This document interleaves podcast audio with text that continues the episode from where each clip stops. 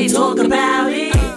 Welcome, welcome back to She Can Talk the Podcast. I'm your host, Colleen, a k a. Gongoli M C on Instagram or Colleen Eat Wings on Instagram. Also, we do have a She Can Talk the Podcast where you can check up various links to other episodes, or you could just keep it simple and go over to w w w dot doe records dot com. That's doe records dot com, where you can see links to all of the podcast episodes, links to all of the Instagram pages. If you want to submit your music for consideration to the label, there's links up there as well for contact.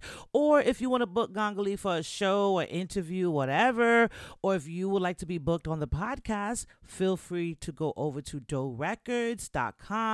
Hit the contact link and we will be back in touch. More than likely be me. But either way, how you guys doing? Okay, so I'm going to jump right into it because this one's a different little episode here. I'm trying something different within the She Can Talk podcast series. So, you know, over the last couple of years, I have dabbled in um, true crime episodes. So I said, you know what? I'm going to actually do a series. So like, my goal is to bring you at least once or twice a month, goal to bring it up to once or twice a week, maybe, depending on how much I find data, about different urban celebrities that was basically wrapped up into some type of big headline crime. So the topic, as you can see from here, is called Urban Celebrity Crime Series, okay? And this is episode one under She Can Talk, and we are going to talk about Hi-Five.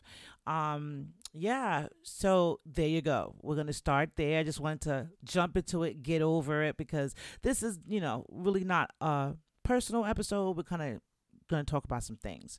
Alrighty, so what motivated me, for starters, to talk about Hi-Five and to actually start this series with Hi-Five was because, I don't know, um, I've, first of all, I'm a nineties kid, you know what I'm saying? I grew up on Hi-Five. That song, The Kissing Game, I loved it. I loved New Edition, right? Which New Edition was like a little bit older than me, but I loved them. So Hi-Five looked like Ralph Tresvant. Like, they looked like New Edition, like younger versions of New Edition. So I loved them. You know, they had like The Kissing Game. They had, um, a lot of songs, a lot of ballads, um, but that was my favorite that I could really remember that stuck out. It's a classic. As soon as you hear the song, you feel like it instantly puts you back, like, you know, I'm from New York, so it instantly puts you back to, like, block party vibes, you know, summertime, you know, at your grandma's house, riding your bike, and, you know, just, like, barbecue, grills, you know, the vibes of the nineties as a kid, carefree, no taxes or mortgages, et cetera. So, yeah, so they have a place in my heart. You know, I'm truly a Hi-Fi fan from door, and I was younger, and we didn't have the internet then. So when you heard certain things, like when the lead singer, Tony Thompson, passed away, you were like, oh, man.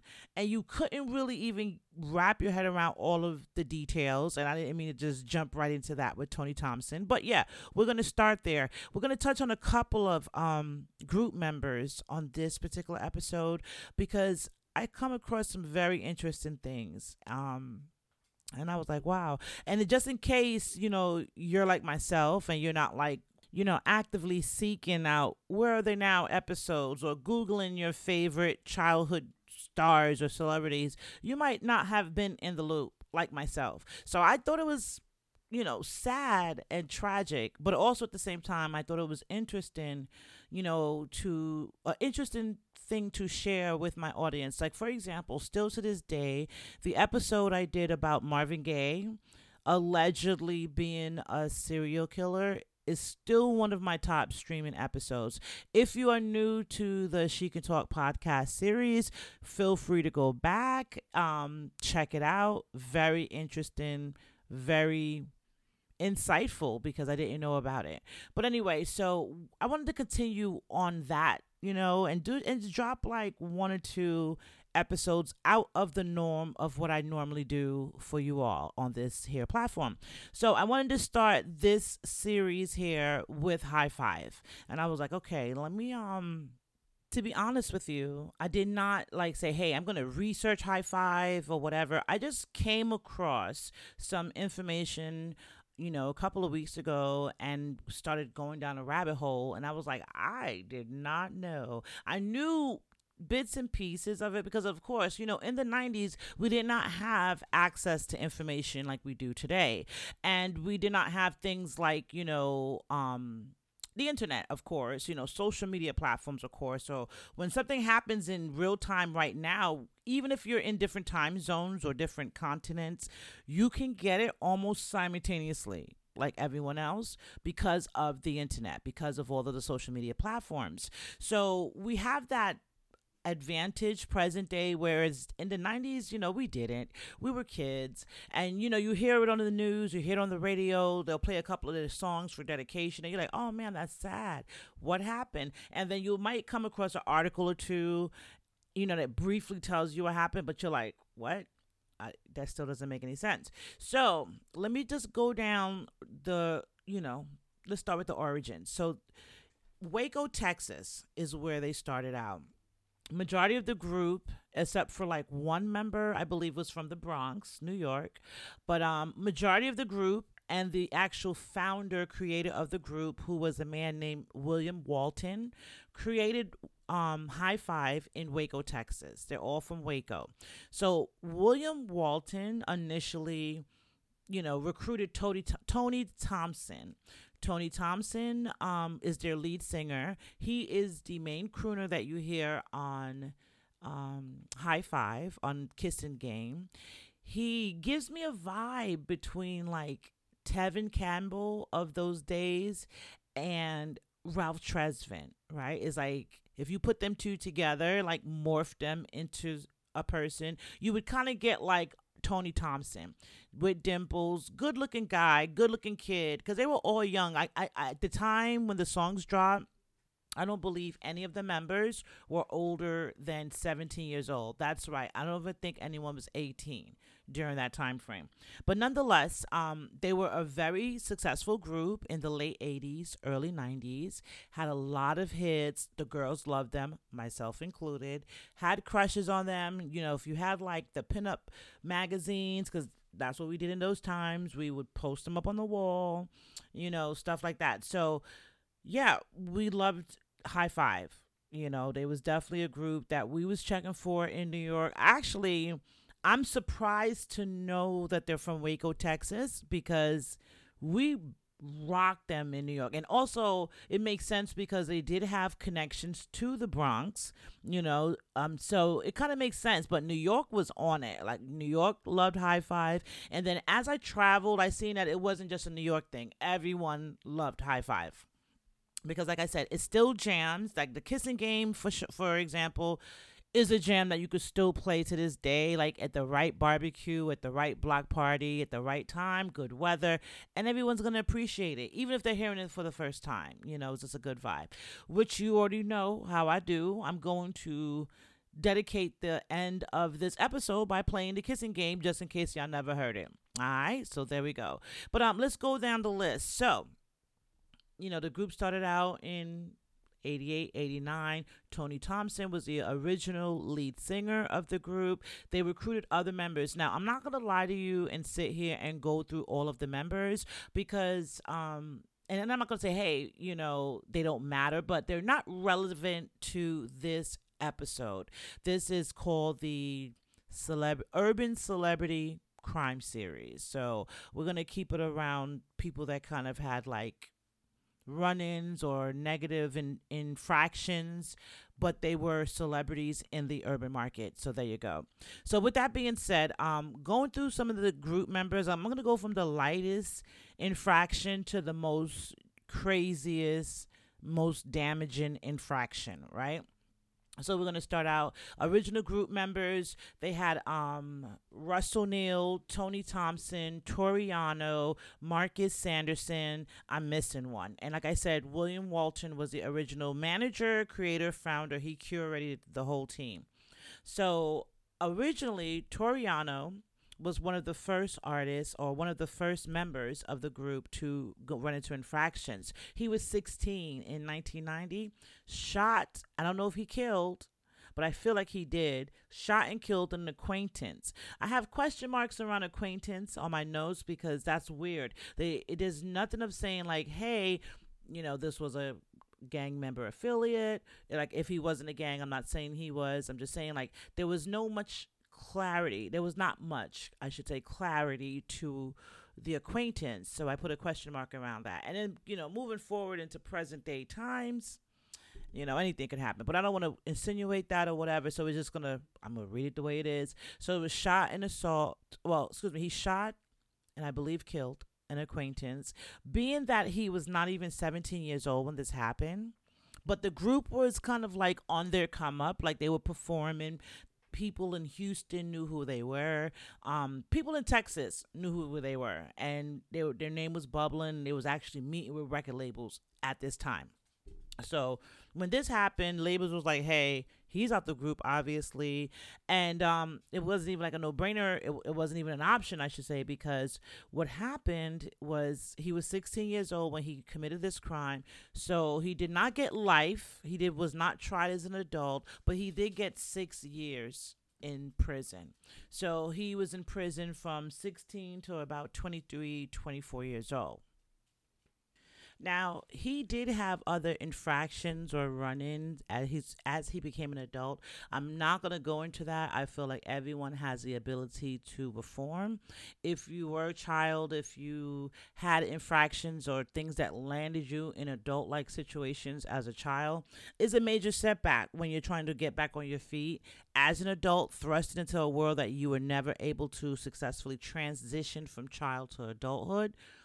It can be hard. So I'm not going to go into all of the details, but I'll just give you a quick r- listing of Toriano. Because like I said, I'm going from the lighter ones to the crazies. So he's the lighter one. And here we go. So he shot and killed someone at sixteen, did six years in jail, came out, did a hit and run, like which was a very bad hit and run. He had some drug charges, assault charges, and child support charges. So that's a listing behind him, not to like say like, hey, this guy's a bad guy, but it's just to say, hey, he had his run of the bad luck mill from a teenager. So I wish him the best out there, whatever he's up to, whatever he's doing, and hopefully he's reformed and been able to like survive that and tell a positive story and come out on top. So I'm not going to hold it against him or try to rehash out anyone's history. This episode is more so just what it is, a celebrity crime, and we're going to get into it. So um, this one really wasn't a crime, right? Um... But it was tragic nonetheless, and that was the lead singer, Tony Thompson. His voice was beautiful. Like I said, he was good-looking, dimpled, looked look like a cross between Tevin Campbell and, and Ralph Tresvant. Just gave you that heartthrob, New Edition, you know, vibe, right? So he was a good singer, good performer, like the girls loved him. And he apparently battled drugs. He had like a lot of um, addictions and bad habits, and it caught up with him. Now the story gets crazy, so I don't know if he was like in like addicted to Freon or if it was like a suicide attempt. I don't know. Like, so I don't want to go there and say like, this is what happened. But they found him dead behind a Waco apartment building in two thousand seven, and they said when they did his autopsy, he was overdosed. He had lethal amounts of Freon in his system. So I'm like, I don't know if he was drinking it or inhaling it, trying to get a type of high. I don't know. I've never heard of anything like that. If any of you out there have heard of that or got more clarity on what happened to him, you know, because I just think it's sad. Like, that was very tragic. You know, but um, if you have some more detail on that, feel free to share, because I don't want to like assume or whatever. I'm just going on based on the information that was told. So yeah, like I said, we're going from the lightest to the most harsh. I'm going to spend majority of this episode on the next um member.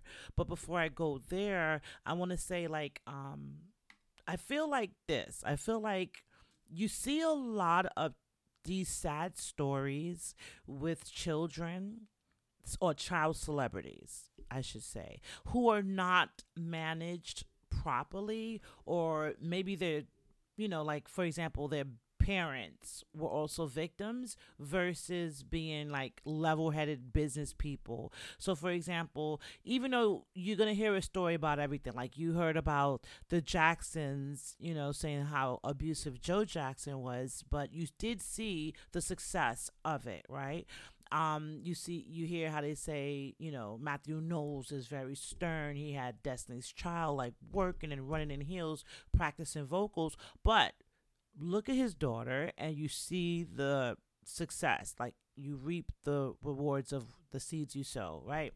So, at the same time, pushing children into situations where you're not, as an adult, as a parent, as a ch- the caretaker of the child, if you're not equipped professionally, emotionally, you know, you know, just mentally to handle the business side of the entertainment situation, it can be horrible, not only for you, but definitely for that child, right? We've seen instances where Gary Coleman started out as a young child. He was a child that had, you know, medical issues. So off the rip, lets me as an adult think, and I don't have no facts on this, this is just my assumptions, but it lets leads me to believe that the um it was a great candidate to hire him. A, he was a cute kid, right? But if he has a lot of medical issues, these paychecks can help his family out. They could really use it. So I don't see why they wouldn't allow him to be on the show, et cetera. He started out commercials,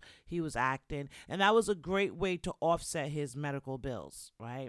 So however it went down, he had a successful career. But because he was in entertainment since a child, you know, and his parents treated him more so like an equal versus a parent, and still not putting those, you know, and this is all allegedly, this is just what I'm, it's leading me to believe, observing Gary Coleman, which he may be an episode up here as well. But, um, yeah, it's just, I've seen that where parents, it goes wrong with celebrity kids, like children and their parents, and I've seen where it has worked for the best, you know, based on the parent, based on their knowledge, based on their business savviness and their emotional intelligence, right? All of that plays a factor. So I'm not going to say I know anything about any of these guys in Hi-Five, like their parents' history, which is crazy because, like, you can... You, it's really tight-lipped out there, and I was really looking around. And like I said, it could be because this group comes from a different era, pre-internet era. So maybe that's another reason why it might be a little bit harder to find more in-depth details about their parents, like their personalities. Like, was there any um, dysfunctionalities in the home? Was there abuse? Was there domestic violence? You know, stuff like that. But um, you can't really find anything. You can't at all. But what I will say is this, Waco, Texas, right? Um, I was watching one of the videos and someone said, nothing, and and Waco, Texas, don't shoot me. I'm just a messenger. I'm not sh- throwing no shots or hating. But it's just, I guess, the legacy of the story with Hi-Five and their history, as well as you have, like, David Koresh from Waco, Texas. So when you think of Waco, you don't really think of positive things. And I know that's probably bad for the people that live there and experience positive things every day. I'm not taking anything away from your hometown, your lifestyle, or anything. But word on the curb is they say people that come from Waco or Waco. So I don't know. You figure that out. I just am relaying the message. That's it. But um, I thought it was interesting, you know, because there was a lot of... just as you look into Waco, like, you know, if I was to go state by state, I'm pretty sure some states would give me more. And then, you know, Waco's in Texas, so Texas will probably give me a lot. But Waco's a very interesting little town, and a lot of interesting stories have made major headlines out of Waco, Texas. So I'll just leave it at that. But um, so yeah, so for these guys to be an R and B, black urban R and B group out of Waco, Texas, that blows my mind, because I that was newfound information to me. I didn't even know they were from Texas, right? So there you go. So I feel like that might have played a big part in a lot of their tragedy, was they were able to be successful before the age of eighteen, right? So when you're children, and I say this all the time, when you're young and you could be so convicted in, like, so, as far as what you like, what you believe, your spiritual beliefs, your friends, your diet, um, it could be so many different things that you would stand by one hundred percent at like sixteen, seventeen years old, that you would definitely change at twenty-six and then revisit that at forty-six, and you'll be like, what the hell was I thinking? I was freaking crazy as a kid, right? So, and that's okay. It's a it, we as humans are allowed to grow and change, discover ourselves, and determine what we like, right? So I don't hold it against the kids, but what I do say is I can see where the lines can get crossed early out, whereas in regular, just the growth life cycle of a child to an adult, you go through like, hey, I've been, you know, taken care of by my parents. I had to venture out to college. I had to venture out to my first job, get my first apartment, you know, find my first serious relationship, or it found me, you know what I'm saying? Then you go on from there and you progress into adulthood, right? But if you're like fifteen, sixteen and your salary is basically you're, you're retiring your parents at fifteen and sixteen, that can be a dangerous thing if there are not business and emotionally intelligent, savvy people around you, right?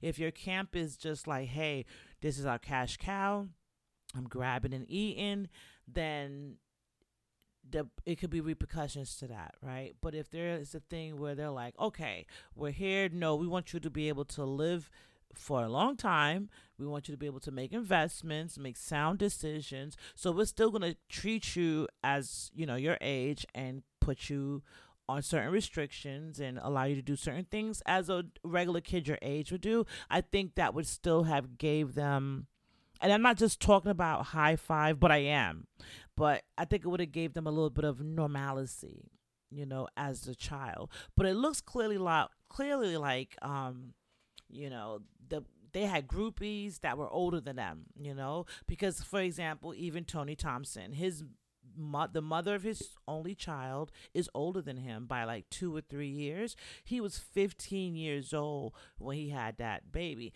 And that's something that we don't really talk about, is teenage pregnancies for fathers, you know, like you think about like how bad it sounds, like a fifteen-year-old girl is pregnant. But then what about in the reverse when it's like an older girl getting pregnant for a fifteen-year-old guy? That's a deep topic, but that's not what this episode's about. All is all I'm trying to say, and the point I'm trying to prove, is that they were young kids that were forced to live adult lives early, right? So if you start out the gate making hundreds of thousands for shows, buying your parents hundred thousand dollar homes, you know, flashing and dashing and having money at your disposal, if things change and you're not able to adapt or you weren't able to prepare, it can be a such a hard fall from grace, right? And it could be a devastating blow of reality to whoever is experiencing that. We've seen that happen with the children from Different Strokes, which is why I bring up Gary Coleman all the time, right? Because we've seen what happened to Kimberly, a k a. Dana Plato, and, you know, Arnold, a k a. Gary Coleman, and even Todd Bridges, even though he has made a, you know, a, a three sixty on his life, and he's, last I heard, he was doing good and, you know, doing better and still acting, et cetera. But even him, he had a little bout with drugs and everything coming off of that childhood celebrity and success at an early age. So I think that's what happened also with Hi-Five. All right, so we're going to segue into the biggest, the biggest tragedies of this group. And um, if there's more, guys, correct me. I am open to corrections because I am just giving you facts. So this is not like anything really allegedly. But when I will insert my opinions, like I have been doing throughout this episode, I will say I it, it's led me to believe, or I believe, or it's my opinion, to let you clearly know that this is not fact. This is just me inserting my opinion, and we all have our right to our opinion. I'm not in any way trying to bash or create a negative effect for the victims, the families, or the families of either sides, right? I'm just sharing interesting celebrity crime news. So there you go. And all of this stuff, you can Google it, because there's other shows that went into deep episodes, like deep in depth, like spoke with the police officers, the crime reports, the crime scenes, the pictures. Crazy. So I'm not really going there. And that's why I didn't even go through all of the other ones in depth. But this one I'm going to touch a little bit more on, because this is fucking crazy. Excuse my language. But anyway, so Russell Neal is the last member of Hi-Five that I will be talking about on this episode. As soon as I said that name, a lot of you are probably like, oh, yeah, we know exactly what you're talking about. And it was so crazy is it was recent within this decade. So this happened in two thousand fourteen. Okay. And then we're going to back up a little bit, you know, to two thousand ten. So we'll go back to that as well. But right now we're going to go back to two thousand fourteen. Russell Neal, he is one of the members of Hi-Five, one of the original members of Hi-Five, right? Um, good looking. I always thought that Russell and Tony Thompson favored each other. So here am I, I'm young, I'm a kid, so I'm like, they're brothers, you know, because they were both cute to me. So in my opinion, those are the the two standouts for me, right? I love I loved Ralph Tresvant, as you can see, from New Edition. So anything that gave me that clean cut man with sensitivity vibe, I was on it, like, and these two kind of gave me that vibe. But thank God I was I was admiring them from afar, because I clearly did not have good judgment. But anyway, so um, Russell Neal, this is all after the Hi-Five heyday, right? So right at the peak of Hi-Five, the kissing game is popping. They got a couple of other slow jams out there. I can't wait another minute for your love, unconditional love. Like, they have all these just ballads, beautiful music coming from these young boys, right? Out. He demands more money. He's, you know, gets into that legal ramblings with his manager, with the label. And they're like, hey, Tony is the lead singer. Like, dude, you're getting your fair cut. It's also other things like recoup, and we know about business with recoup. So, you know, it's other things involved. So we cannot possibly increase you. So he said, okay, well, give me more spotlight so I can get more money. They said, it's just not possible. He ultimately said, you know what I'm going to do? I'm going to leave the group, because I guess he felt at the time leaving the group, his absence would be impactful to the group, but it wasn't. They actually replaced them with two other members, because like I said, Toriano, he had his run-ins and he couldn't come back, so they replaced him. Then um, it was a couple of others in between there. It was a Tristan in there, I believe, as well. Um, I don't know if it was Tristan that came from the Bronx, but it was a couple of replacements. So there you go. When Russell said he's leaving, you know, a couple of other replacements were available for them. So he thought, Russell Neal believed that it was going to benefit him to go solo, and that he was going to have like a successful career. He, I, I don't even have any records that I could locate of any music, solo music from him. Correct me out there if I'm wrong. You know what I'm going to do? I'm going to pause real quick, and I'm just going to double check before I say that. Be right back. Huh. All right, I'm back, y'all. And I had to double check, just because when it comes to this type of information that you are sharing as a podcaster, you know, you just want to be accurate, right? But it's out there, so I'm not exaggerating by far. But um, no, I can't find any music, any solo music from Russell Neal. So it leads me to believe, once again, in my opinion, that he thought he was going to have a successful solo career, or even just being affiliated with the group. Like, hey, I was in Hi-Five, that other people was going to give him, you know, an opportunity or, or a shot. But in reality, if, when you think of Hi-Five, you really think of Tony Thompson. He was the lead singer, you know. New Edition, you thought of Ronnie, Bobby, Ricky, Mike, Johnny Gill, Ralph Tresvant, Bobby Brown. Like, you think of the others, right? But um, with Hi-Five, and I'm not dissing the other members, also, they were kind of interchangeable throughout the years. So the main steady face that you always will remember would be Tony Thompson up until the that, you know, to the time of his passing. So with that being said, I was like, yeah, you know, I don't really remember him having a solo career, and it would make sense why people really didn't take a, you know, bet on him with a solo career, because he didn't stand out in the group in the first place. So with that being said, I think he kind of, I don't know, like, I don't know what he did, so I don't want to lie and say he did whatever. But bring it up to present day, to like mid two thousands.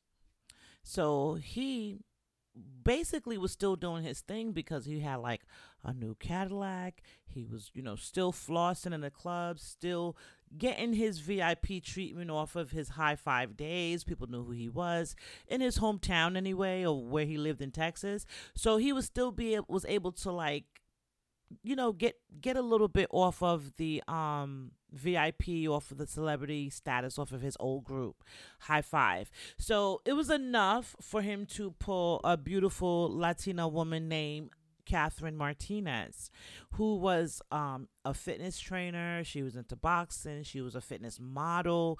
She was a dancer. And she also danced in the clubs, which is where he met her. And so they formed a relationship. They had two beautiful sons, and they ultimately got married. Her family tried to tell her, like, hey, look, I'm not impressed. Yes, he was a, you know, a boy band kid singer, but he has not done nothing since then to for you to be so impressed. Like, you're a nice young girl. This man is like double your age. Nah. Go live your life. So this is like what her family was telling her. I'm paraphrasing, but you get the gist. And, you know, she was kind of, you know, smitten with him. She was like, I maybe. I'm telling you, the songs itself, I don't care what age you are, the songs will make you fall in love with them. I get it. And then he probably was doing enough to impress her in, in the beginning, because we already know how it is with the courting in the beginning is beautiful before the Band-Aid is ripped off. so, um... Yeah, I'm pretty sure they had a couple of good years there, and they had two children out of the situation. However, as her career started to take off and his career started to decline, it clearly became some sense of jealousy there, right? It became abuse, um, a lot of violence in the home. She, you know, her family said that she would wear makeup to cover up, and she was, you know, trying to get money, but get away from him. But she was also the main breadwinner, so she was trying to keep him there to be with the kids. And like, but that's the kid's father, that type of scenario. So he was abusive to her.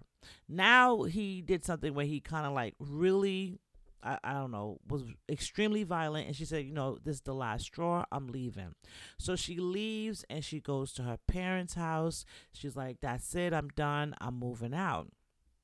He hit her with whatever line worked between them, because I understand, you know, everyone relationship is different. We could sit here on the outside and look all day and be like, oh, good girl, you left him, or good girl, you stayed. Like, we can give our opinions all day, but we don't know until it happens to you.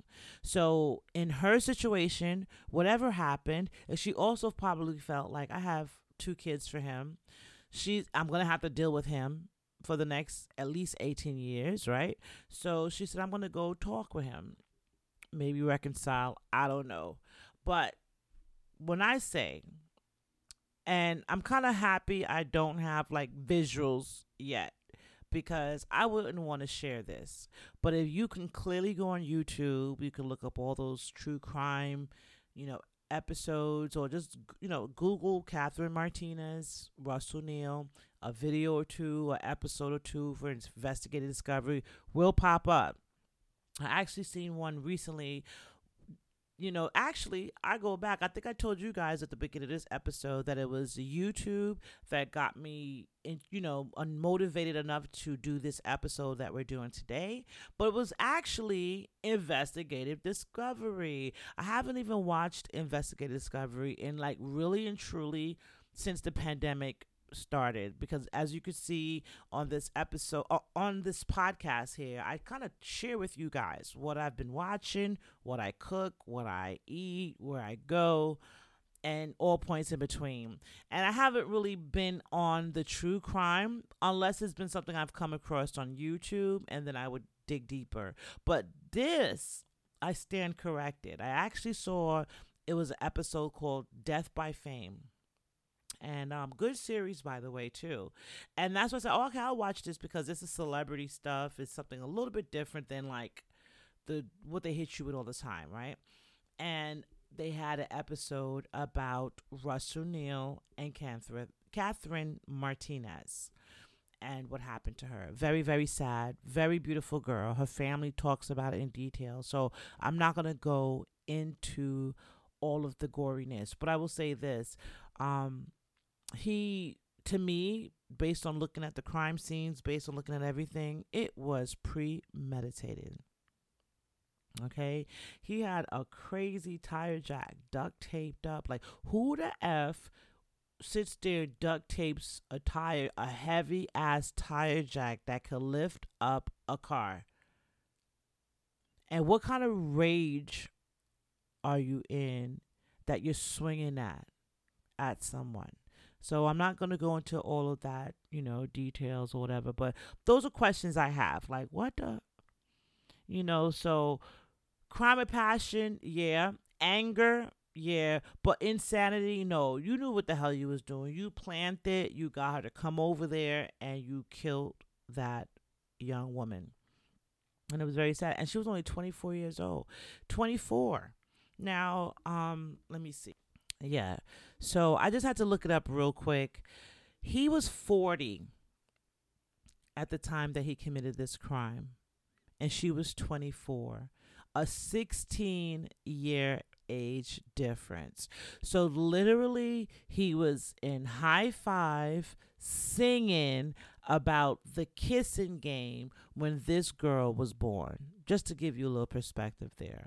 And to me, um, you know, there's a lot of podcasters and bloggers that go down that road of like men versus women. And I tried not to feed that divide, because I feel like we need each other, especially in the black community. Black men need black women, vice versa. Black women need black men, and the children need both of us. So I'm not going to entertain or feed the divide. But I will say this. The one thing that kind of irks me is it's almost like predatorial. You're forty, like you're legit ten years away from fifty, and you skip over a thirty-five year old, you skip over a thirty year old, and you skip over a twenty-five year old to mess with a girl that's twenty-four, and you had two kids with her, and the kids, the oldest one at the time looked about five, six at least. So you've been messing with this girl since she was a teenager. Crime on top of crime on top of crime. And young girls, this is another lesson. Don't, because, you know, to me, I feel like, and I used to feel like that when I was young, and them old, you know, dudes used to be trying to holler at me. I'm like tw- nineteen, twenty, and these dudes are like forty-three. Like, are you serious, sir? You're my uncle's age. And I used to be so hot when I used to say that. I'm like, nah, that should let you feel like the creep you are. You're my uncle's age. But, like, young girls, young women, I just say, take some discernment, right, going forward. And when you see a guy that's like hitting the double decades on the age difference on you, and they're trying to holler at you, you got to go look in their background and be like, why don't you have a woman your age? Why don't you like a woman your age? And don't fall for the bullshit like, oh, they're old, they don't want to do nothing, da, da, da, da. Because you can go online and you can see women of their age or even older that take great care of themselves. They um, are still having babies in some cases, and they're healthy and they're prospering, right? But that's why they're not going after those women. They're going after women that are younger, hopefully less, you know, less experienced, naive, you know, kind of willing to believe the bullshit, and you flash a couple of dollars and buy you a, a meal at a semi-fancy restaurant, and I'm in the sack. Versus really having to do the work on yourself and on the relationship in order for it to work, right? And when you're an adult, like when you're a mature woman, you're like, yo, I've been through all of that. Like, I could take myself to Ocean Prime. I can um, fly myself to Jamaica and do a solo trip, you know, at a five-star, you know, villa, and have peace of mind. So I don't need a man. You know what I'm saying? And I'm, I know it sounds like, oh, there you go with that bullshit. Everyone needs companions. I'm not saying you don't. But then it's like it has to be a mutual, you know, mutual coming of people together is what I'm saying, right? And I think that um those guys that like, oh, I want a younger girl, I, I, I'm seeking them out. It's a control thing. It's a insecurity thing on their part. And it's definitely something fucking mental. Like, you you're not comprehending on the wavelength that you should be on, so you want to dial it down a notch and tune into a couple of lower frequencies and hoping that in hopes that you can dominate on a lower level. And I hope I made sense, and if it went over your head, it wasn't for you. But um that's what I feel about that. I feel like um I'm sorry, I just went into a rant about that big-ass age difference, but that says a lot for me in twenty twenty-three, looking at this story that happened in two thousand fourteen. He was um, still trying to hold on to a lifestyle that he was not able to maintain. He was still trying to hold on to the heyday of his youth, and with the heyday of his youth was a certain age range of women that was attached to that, right? So it was like anywhere between fourteen to twenty-five, right? That within that group. And at the time when they were out, I was in that age range, you know, my aunt was in that age range, my cousins, my besties, like we were in that age range. Guess what now? They were young. Some cases they're dealing with girls as young as fourteen. In some cases they're dealing with girls as old as twenty-five. And they're fifteen, they're sixteen. That does something to a young man's mental and psyche. So now he's forty. He doesn't see nothing wrong with dating a girl significantly younger than him. Because, hey, you know, it was done to me. I had me a couple of older girls when I was that age. So I'm going to go back to that age pool and pull me one. Can't tell me he didn't get her when she was at least sixteen, seventeen, maybe just turning eighteen. For her to have two kids with him and passed away at twenty-four. But anyway, so, um, and it also kind of leads me to believe, like, that makes more sense when her mother was like, oh, she was so impressed because, you know, he was famous and everybody knew him. And she was like, girl, don't nobody know him no more. He's not famous no more. That was the mother being real, like, he's still trying to live off of, you know, when he was fifteen or sixteen. This man's forty years old trying to holler at you.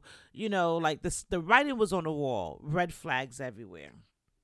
But um, that probably wasn't even the biggest red flag for them. But then I wonder, like, did they not know about this?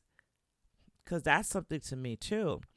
But um, so, yeah, long story short, let me kind of finish that part out to go into two thousand ten, which is still affiliated with Russell Neal. But um, yeah, so he murdered his wife. He went to the precinct, fully dressed, clean shaven, smelling good, like he's about to do a press conference or some shit. And he turns himself in. He's very articulate. He's very, you know, like kind of um, calculating. Like, he knew what he was going to do. He practiced it. He was prepared. That's the vibe that he gives during the whole situation. So then, um, you know, the people like, wait, what? So you, you had a fight? And okay, so they didn't really like arrest him right away, because they was like, the way he turned himself in, the way he's kind of like, maybe it was a fight and something happened, and he, an accident. When they got to that house, they said it was one of the goriest crime scenes ever. They said the way that tire iron, that tire thing was duct taped up, it told them all they needed to know that happened in that house. And um, it wasn't good. And he, his two sons were there, and he locked them in the room, and one of them came out and actually saw the goriness, and he still had traumatic nightmares, of course, after that.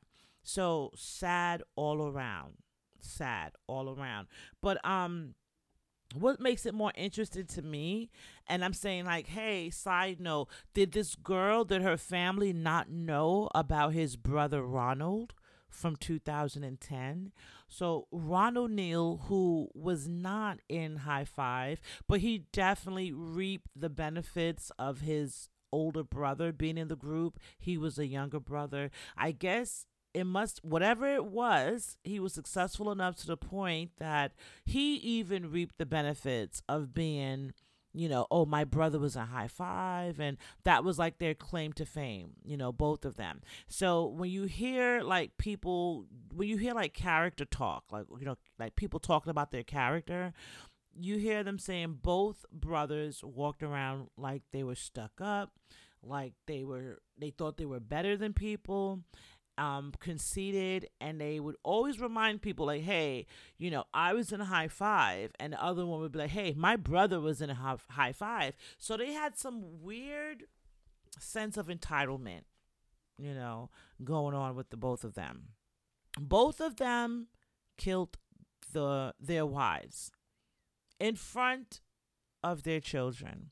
And the crazy thing is, the younger brother did it first. So Ronald, who is Russell's younger brother, did it when he was thirty-two years old in two thousand ten.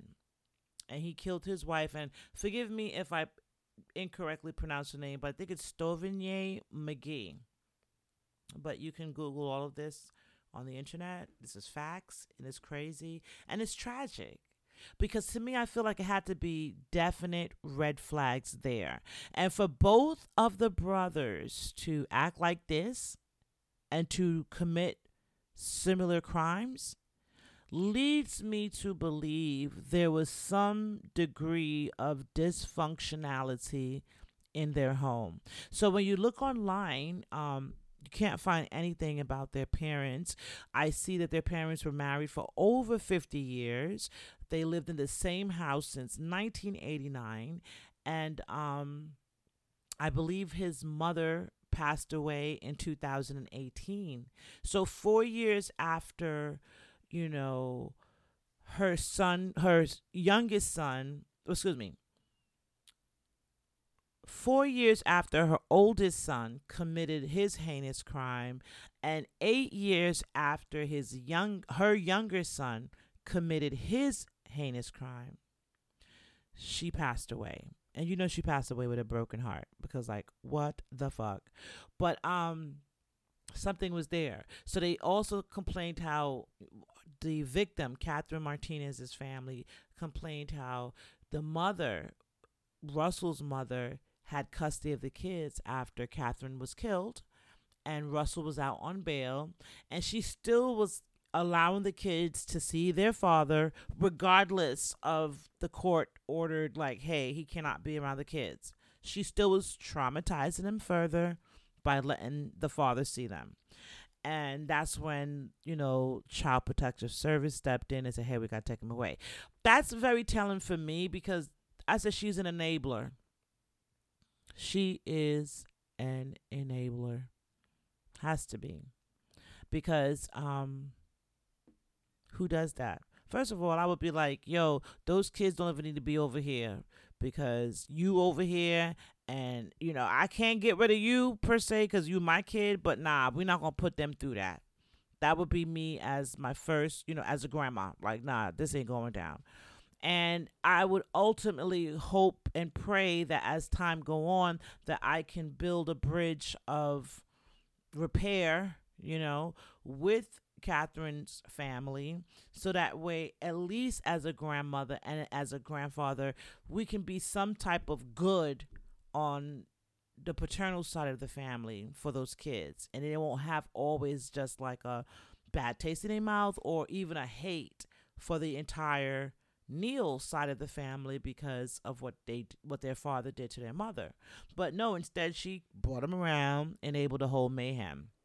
And it was kind of sad because now, you know, she's no longer, I don't know, because as time go on, I'm not here to say like if she wasn't able to see them or not, but the Child Protective Services felt like that wasn't where they needed to be after that and removed them and moved them to Catherine's family, which I think was where they should have been in the first place. So my opinion. But anyway, so it says a lot, though.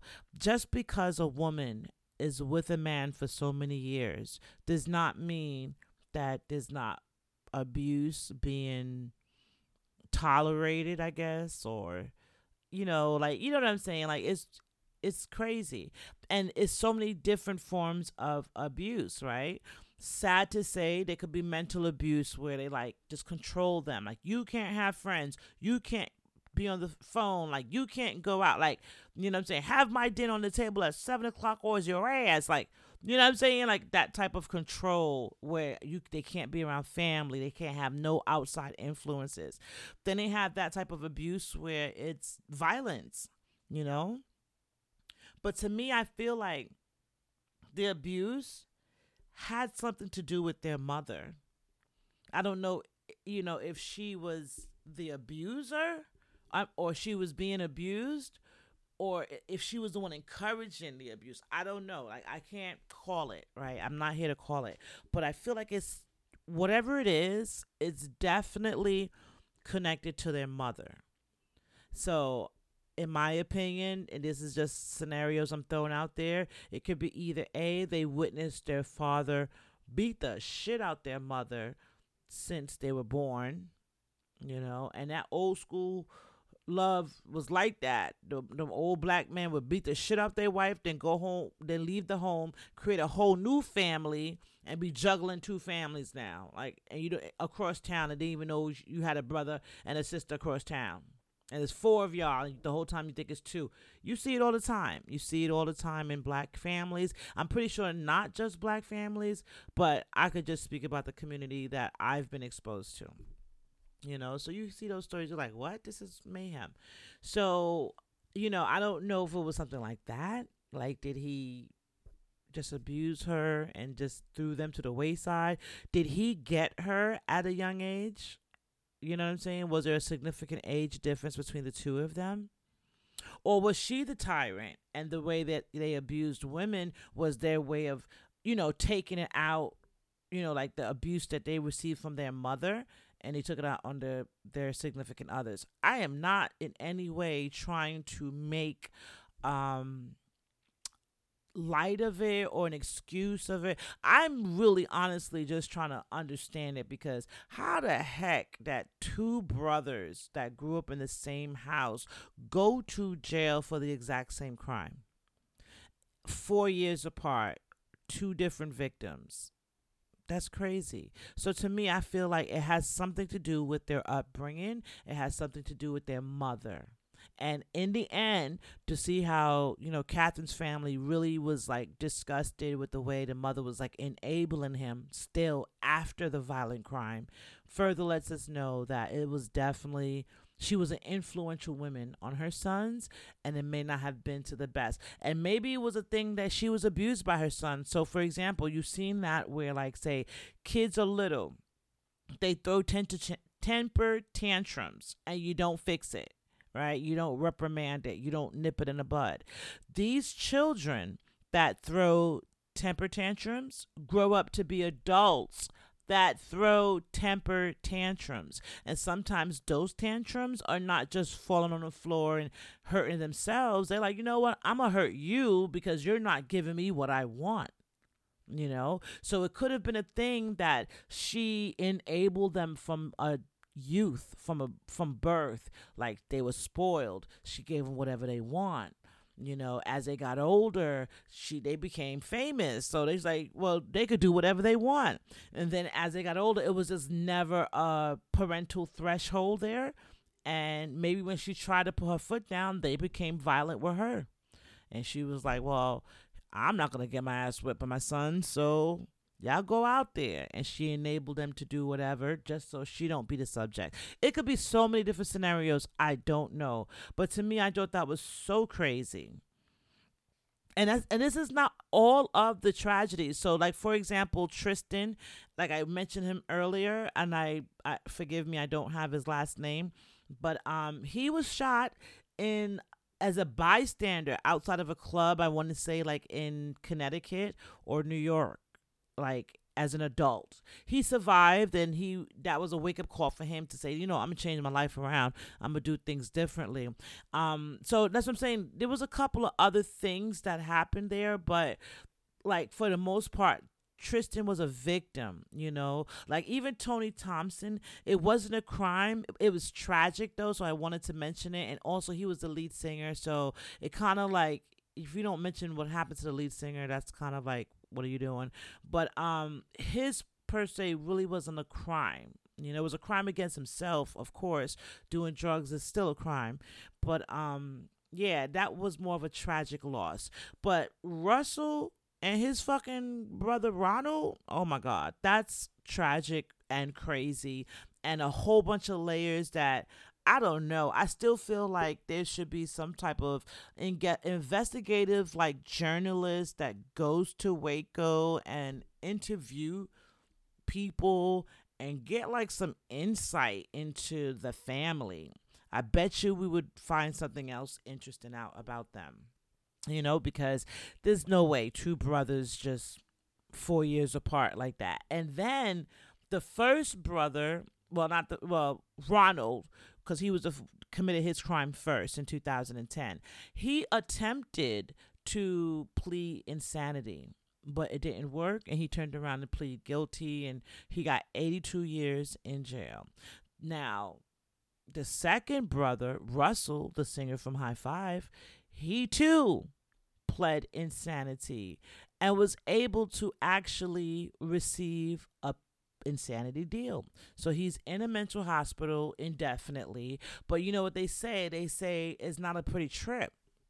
Like, you know, you could be like, oh, he's in a mental hospital. He's chilling. He could just do what he want to do. No, they're doping you up with drugs. So basically, if you are not crazy and you want to pretend you are, by the time the mental hospital is done with you, you will be crazy. So they're going to get their money's worth out of you. So either way, it's a punishment that I wouldn't wish on anyone. And um, ultimately, I feel like he kind of got off light still, because the way he planned that girl's demise, you could just look at that whole house. And then you left your kids in there. You took a shower. You got dressed, smelling all good, putting on cologne, and going down to the police station like you're about to do a press release for your latest album or some shit. Like, it was crazy. But um, to me, you can't tell me that it's not something that's directly stemming from their upbringing. You know, I don't, I don't know what it was, but um. that would be a really awesome thing to do, like a in-depth investigative journalism. Like, I would love for someone to tell me or give me some insight into the family. Are there no cousins out there that was like, yo, dude, his, my uncle used to whip my aunt's ass in front of the kids? Like, something happened. I'm not saying that's what it is, but something happened that made these two individuals snap and also looked at th- made them look at their significant other as, like, basically prey. Like, I'm gonna, like, I'm gonna kill you. Like, who the fuck does that? I don't know. And kind of plan it, because both of them planned it. Mayhem. But anyway, you know, this is so terrible, because I'm trying to keep the same format a little bit. It's a little different because, like I said, this is my urban crime series, but I still, because, um, if it's a musician, if it's a muse, uh, are they are a musical artist, I should say, I will include a song from them. So, you know, I have a couple that I'm going to touch on for the first couple of episodes, and they will be musicians because, you know, I am a musician as well. So like I said, their biggest hit was The Kissing Game. So I'm going to leave you guys with The Kissing Game. Don't think of Russell or Ronald when you think of, you know, this. And that's why I was like, I feel so bad to end with them and then to transition into The Kissing Game. But think of Tony, you know, Tony Thompson, who was a really talented individual. And um, he was the light of the group. And despite the tragic demise that he experienced as well, you know, this is an opportunity for his kids to eat. So that's why I look at it like, you know, hopefully me playing the song, will, the royalties will go to the right place, right? So until next time, y'all, I'm Colleen. As you all know, this is the podcast, She Can Talk to Podcast. However, today's episode is a sub-series episode, basically called The Urban Celebrity Crime Series, Episode one, Hi-Five. Hope you guys enjoyed it. I'm going to leave you with the song The Kissing Game by the group. Once again, um, my... my stuff ain't gonna never change. You gotta love yourself before you can love me or anyone else. You hear these type of mayhem and madness stories. We need more love out there in the world, okay? So spread that love, get that love, all right? And until next time, y'all, y'all be safe and um, stay blessed. Peace.